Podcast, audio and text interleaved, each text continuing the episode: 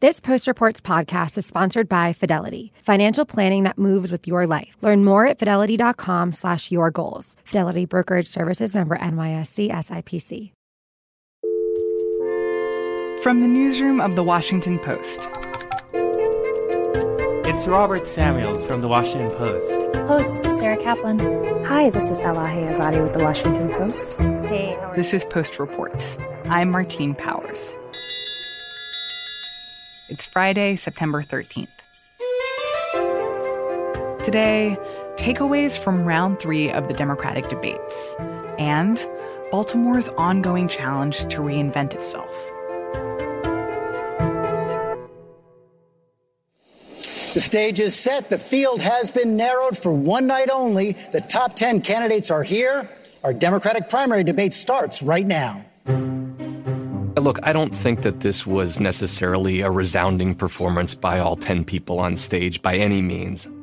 Aaron Blake is a senior reporter for the post politics blog, The Fix. I do think it was an improvement upon what we've seen in the first two debates. And he was watching Thursday night's Democratic primary debate, which aired on ABC. Vice Senator okay, Sanders. Minute, George. Go ahead. You know why they're going bankrupt? Because they suffered a terrible disease. Houston, we have a problem. We know Donald Trump's a racist, but there is no red badge of courage for calling him that. It was a smaller field of candidates. This was the cream of the crop, the 10 people who qualified. We didn't have the kind of one percenter candidates who were throwing bombs trying to get people to pay attention to them. It was more of a substantive debate. The second thing is, I think that Joe Biden probably cleared the low bar that he set for himself in previous debates. He did a little bit better. And we didn't really see any candidates have really awful moments like we have seen in some of these debates. And so I think if you're the Democratic Party and you're worried about how your opponent to President Trump might shape up in the general election debates, this was a step in the right direction. So obviously, this was a debate where we had a lot of eyes on former Vice President Joe Biden, on Senator Sanders, on Senator Warren. And one of the issues where a lot of the differences came out was in discussions about health care.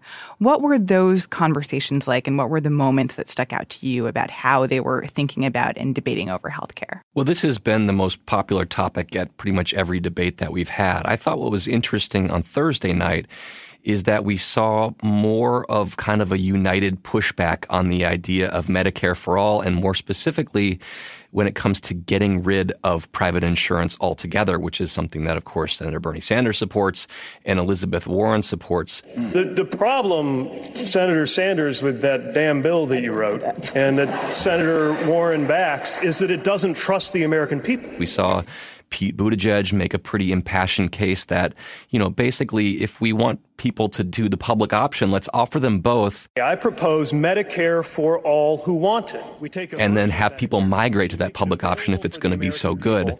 And if we're right, as progressives, that that public alternative is better, then the American people will figure that out for themselves. Uh, Amy Klobuchar was making that argument. I thought Joe Biden made better arguments against that and in defense of Obamacare and kind of his more incremental approach. I know that the senator says she's for Bernie. Well, I'm for Barack. I think the Obamacare worked.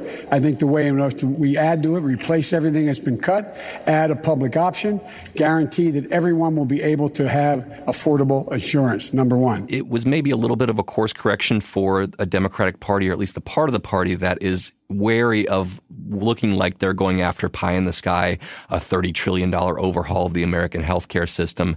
And so I think that debate is shifting ever so slightly in a more pragmatic direction.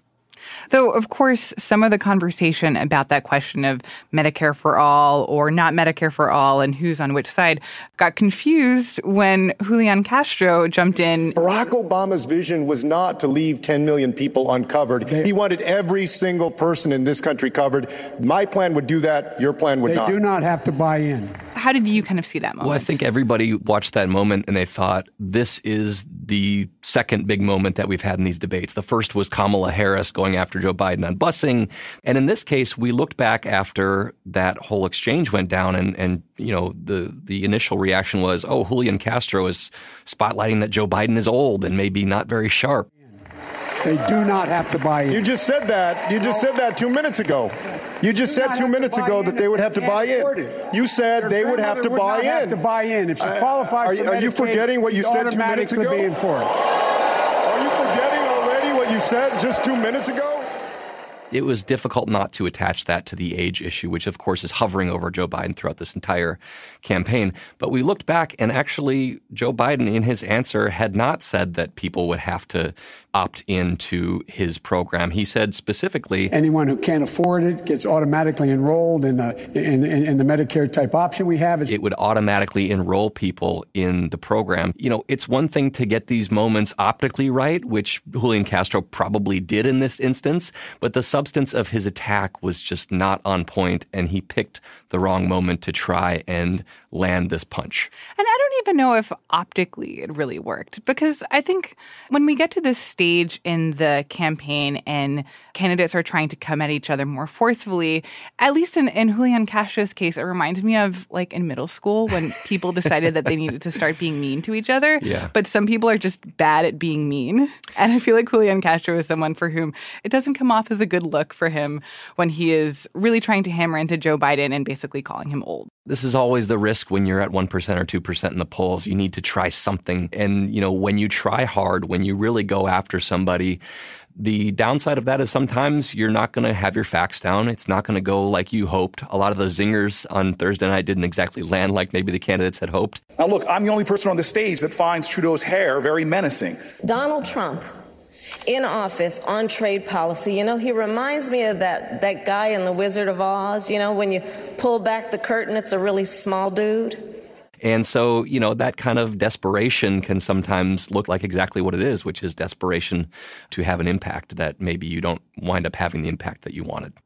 I want to talk about one other moment having to do with Joe Biden when he was asked about the legacy of slavery.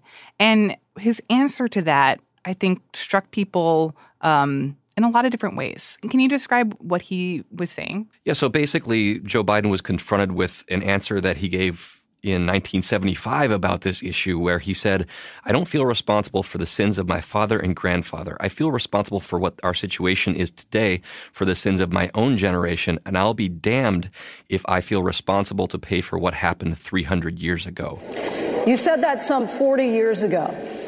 But as you stand here tonight, what responsibility do you think that Americans need to take to repair the legacy of slavery in our country? Well, they have to deal with the, the look. There is institutional segregation in this country. In his answer, after kind of talking around it for a while, Joe Biden eventually kind of went back to the idea, and this is something he's talked about before, that there is a, a role and a failure perhaps of parents in dealing with certain issues with their children. He said, We bring social workers into homes and parents to help them deal with how to raise their children. It's not that they don't want to help, they don't know quite what to do.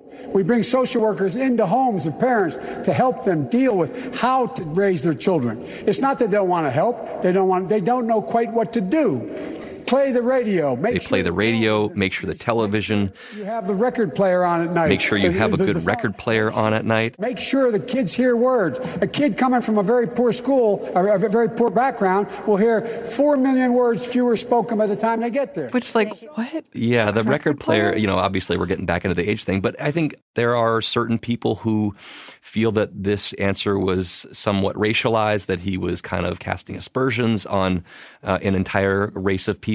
Well, because it does two things, right? Like he often draws this this equivalence between being black and being poor, just uses those terms interchangeably as he did here. And then you have this, you know, he's being asked about the legacy of, of slavery and about his views on that, and then he immediately turns it to sort of blaming black people for their failure to parent properly. Yeah, it's it was a it was definitely a um, an uneasy segue into something that maybe he probably didn't want to talk about. But this is also part of what Joe Biden is. Joe Biden does meander. He talks a lot, and sometimes he says things that get him in trouble.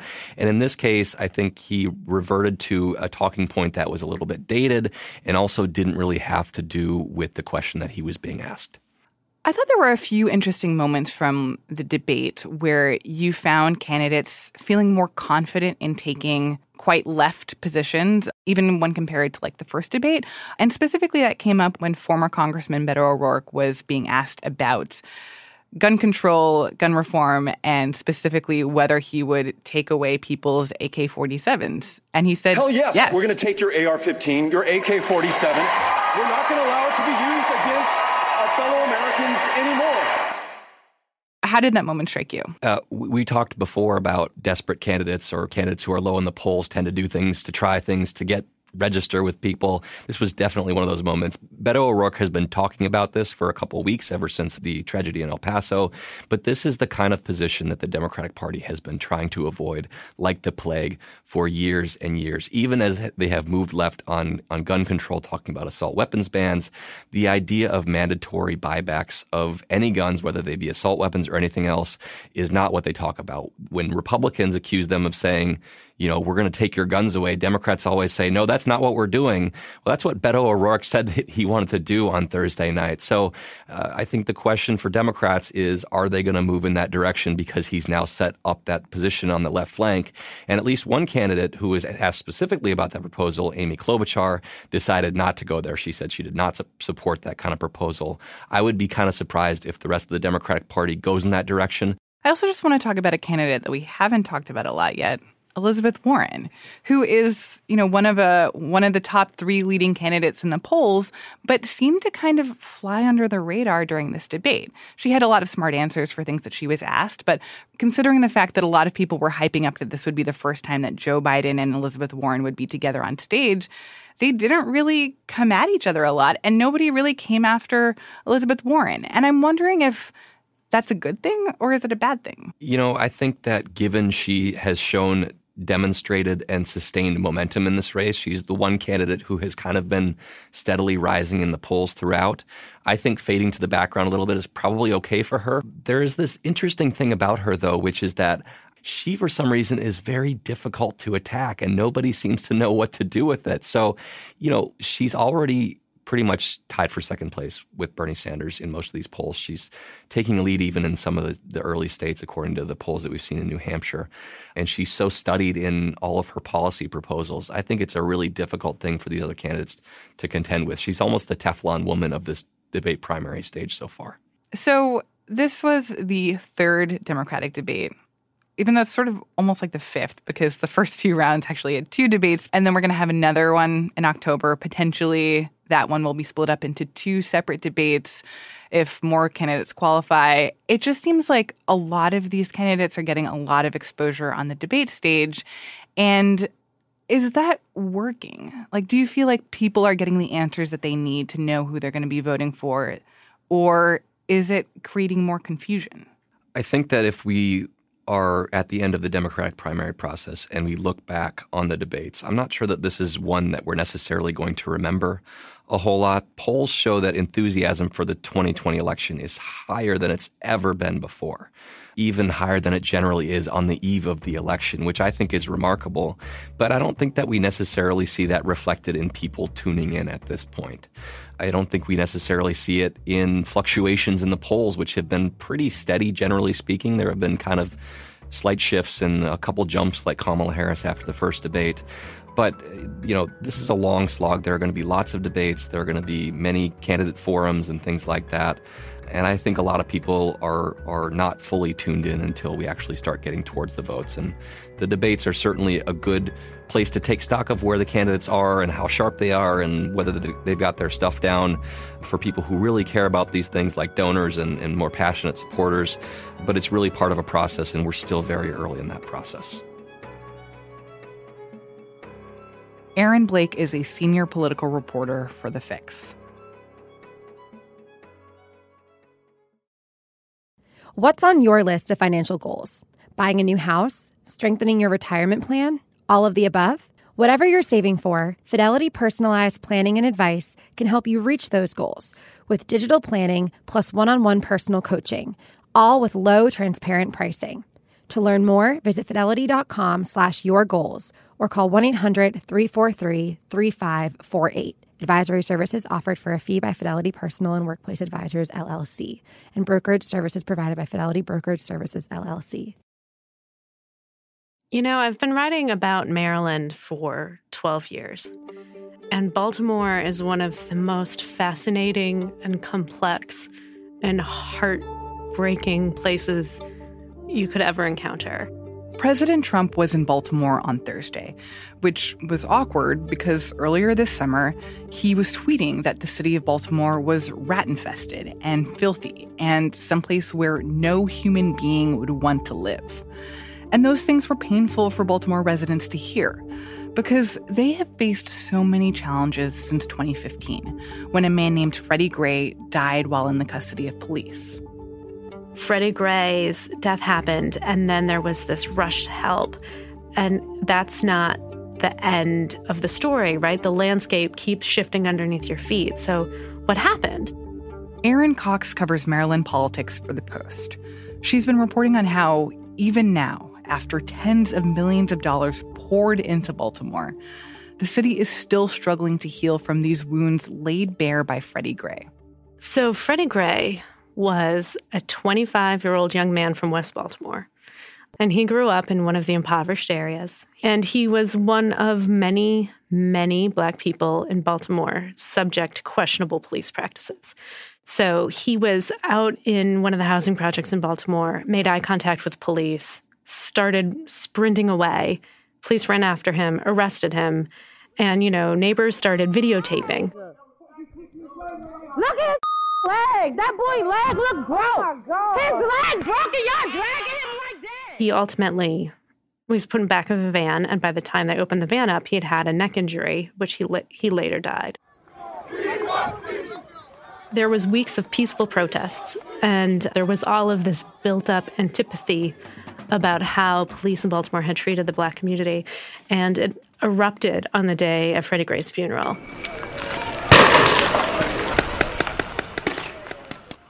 The peaceful protest turned into looting and riots and arson and you know the, the national guard rolled in with tanks and um, took over the city for a week. We're frustrated okay? We're tired okay? We have boarded up houses for blocks and blocks and blocks. The politicians really don't give a damn about us for real.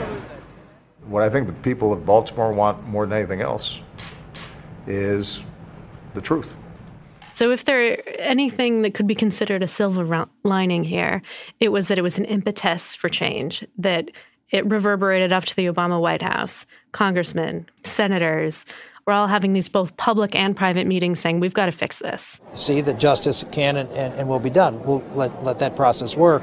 Every one of us, as we've watched Baltimore be torn apart, our hearts break. All of us who love Baltimore are deeply saddened by the death of Freddie Gray. I hope that we can move forward to a productive peace. And not just the relationship with police, but kind of the inequity that this situation laid bare the inequity in education and health disparities, in everything that kind of was suppressing Black people in Baltimore and kind of trapping them in generational poverty, the way that Freddie Gray had been trapped in generational poverty. And so there was this rush of people at every level of government and community deciding they were going to help finally address the systemic issues of poverty and racism. And that kind of coalesced in this organization called One Baltimore. What was that?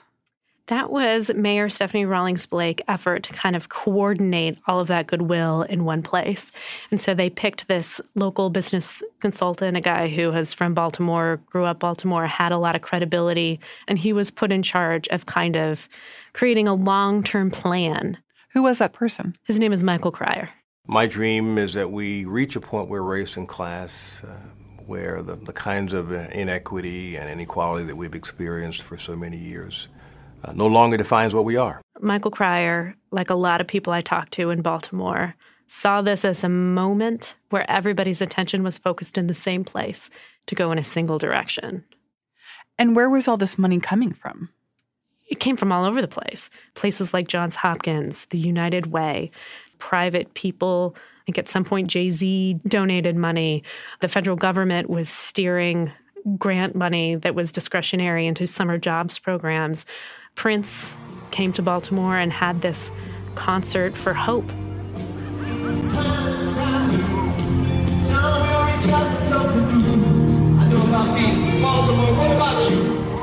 And he declared, you know, one Baltimore would be a beneficiary of of his concert.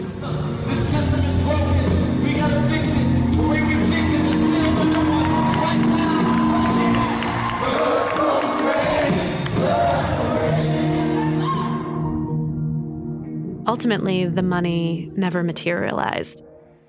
You know, when Baltimore says they called and they asked and they asked, other groups who were also designated money received it. But it was kind of an example of the way there were these vague promises that weren't in writing that kind of never coalesced, where one Baltimore had hope and promise and not any of the like results. So people were making promises that this money was going to change people's lives. And how did that end up panning out? I mean, when you make an impossible promise, they tend to be impossible to keep. Oh, yeah, so I understand from a real place. Yeah, I just. This is Freddie Gray land. So one woman I spoke to was Erica Buck Alston. Hey, y'all! Hey! On the day of Freddie Gray's funeral, she was in this uh, rehab center on community center where his family was, you know, holding the the repast after his funeral, and she saw a vacant laundromat and all of these kids outside because school had been canceled. The National Guard was in the streets. And she decided she was going to create an after school program. I, the first day we opened, and we did an hour walk and came back with 45 kids because they were all outside sitting on the stoop playing in the middle of the street. They had nowhere to go. The next day was 60, when it was 85, there was over 100 kids every day. And largely through sheer force of will and charisma, she did it and she you know got got access to this laundromat and it became this kind of donation fueled oasis everything so it was although the space was right here it was easier for them to send their kids to someone they trusted and when i'm told they don't have food in the house it's not a report it's tell your mom to come outside and take the grocery store and she got featured on the news and the money started rolling in and they had brightly painted walls and TVs and suburban soccer moms with minivans dropping off stuff. Baltimore doesn't need to be saved or have a white savior and that's what it feels like. So so let us tell you what brown kids need to succeed. And it was never enough. That like it just once the media attention faded, you know, it kind of the children's center faded. Where do you think all your kids go? All your kids went? On the street. Really? Yeah. In between yellow crime tape and teddy bear shrines. Yeah. Do you feel like at least there was a sense that lessons had been learned to build things that would be sustainable, that that has made people think more about how to create institutions that have more staying power? I wish I had a different answer to that question. But, you know, when we talk about lessons learned, it, it kind of implies that there's someone who has been sitting, watching, trying to steer the ship in a single direction. When kind of the nature of Baltimore as neighborhoods, they're very disparate and they're very disjointed. And basically, people very quickly went back to what they were doing, which is focusing on the small things they can do in front of them and largely kind of abandoned this big coordinated effort. Michael Cryor, who ran One Baltimore, quietly just kind of shut it down and turned out the lights. And when I asked him why he did that, he said that the city didn't need another statement of failure. Have you encountered any examples of things that have worked? Right. So this is one of the most uplifting parts about this reporting is that on a macro level, where you might not have seen much success, on a micro level, you can go into lots of these different neighborhoods and see smaller examples of success. And the one that I found was a boxing gym in West Baltimore. And it's run by a guy named Umar Marvin McDowell. First of all, no hooks before books. Put the guns down, put the gloves up. And he's been there for 20 years. What, what I've been tasked to write about is kind of how people in the community feel four years after the Freddie Gray uprising, whether they thought things were going to change for the better or the worse. Uh, no.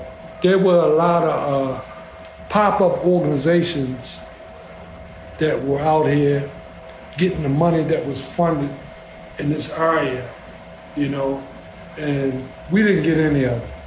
The mental discipline that goes into learning how to box and to focus and set your emotions aside are all skills that, that he says kind of translate to helping some of these children that come from very traumatic backgrounds learn how to navigate their worlds.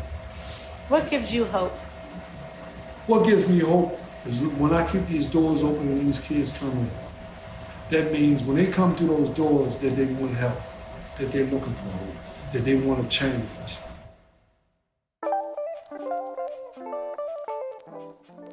When it takes a century of inequity to create a problem, the solution is not going to be something that's driven by a news cycle or a single event. There's not going to be a sort of storybook fix. But, you know, when Baltimore's Renaissance comes, it's going to be amazing. And I'm eager to see who could be the leader that could put that all together. Erin, thank you so much. Oh, my pleasure. Erin Cox covers Maryland politics for The Post.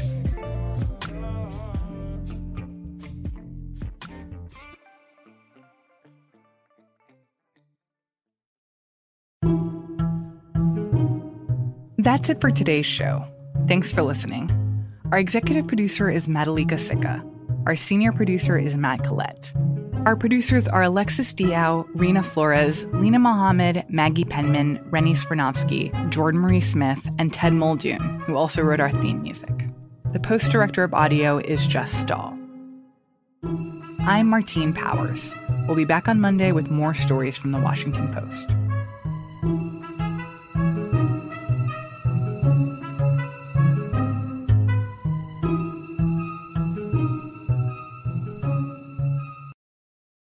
What's on your list of financial goals? Buying a new house? Strengthening your retirement plan? All of the above? Whatever you're saving for, Fidelity Personalized Planning and Advice can help you reach those goals with digital planning plus one on one personal coaching, all with low, transparent pricing. To learn more, visit fidelity.com slash your goals or call 1 800 343 3548. Advisory services offered for a fee by Fidelity Personal and Workplace Advisors, LLC, and brokerage services provided by Fidelity Brokerage Services, LLC.